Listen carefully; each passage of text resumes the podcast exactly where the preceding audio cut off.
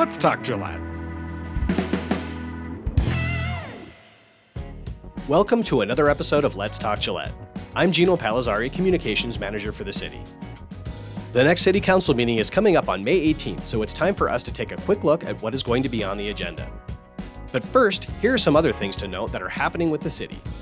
The City Council just completed an in depth review of the proposed fiscal year 2022 budget.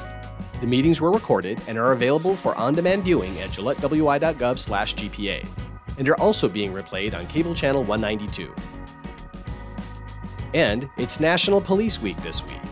The Gillette Police Department and Campbell County Sheriff's Office participated by hosting the Peace Officers Memorial at the Sheriff's Office.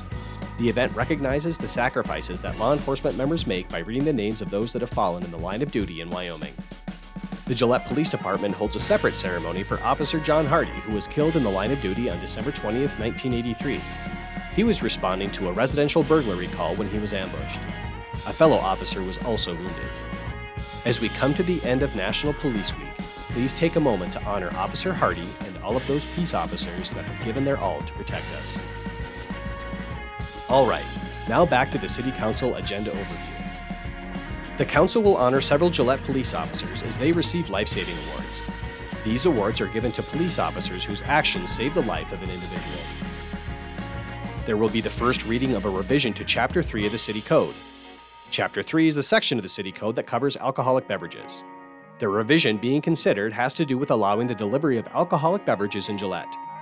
This is coming up because the state legislature recently passed a statute allowing alcohol delivery in Wyoming, but it is up to each municipality to allow it in their community and how it will be enforced.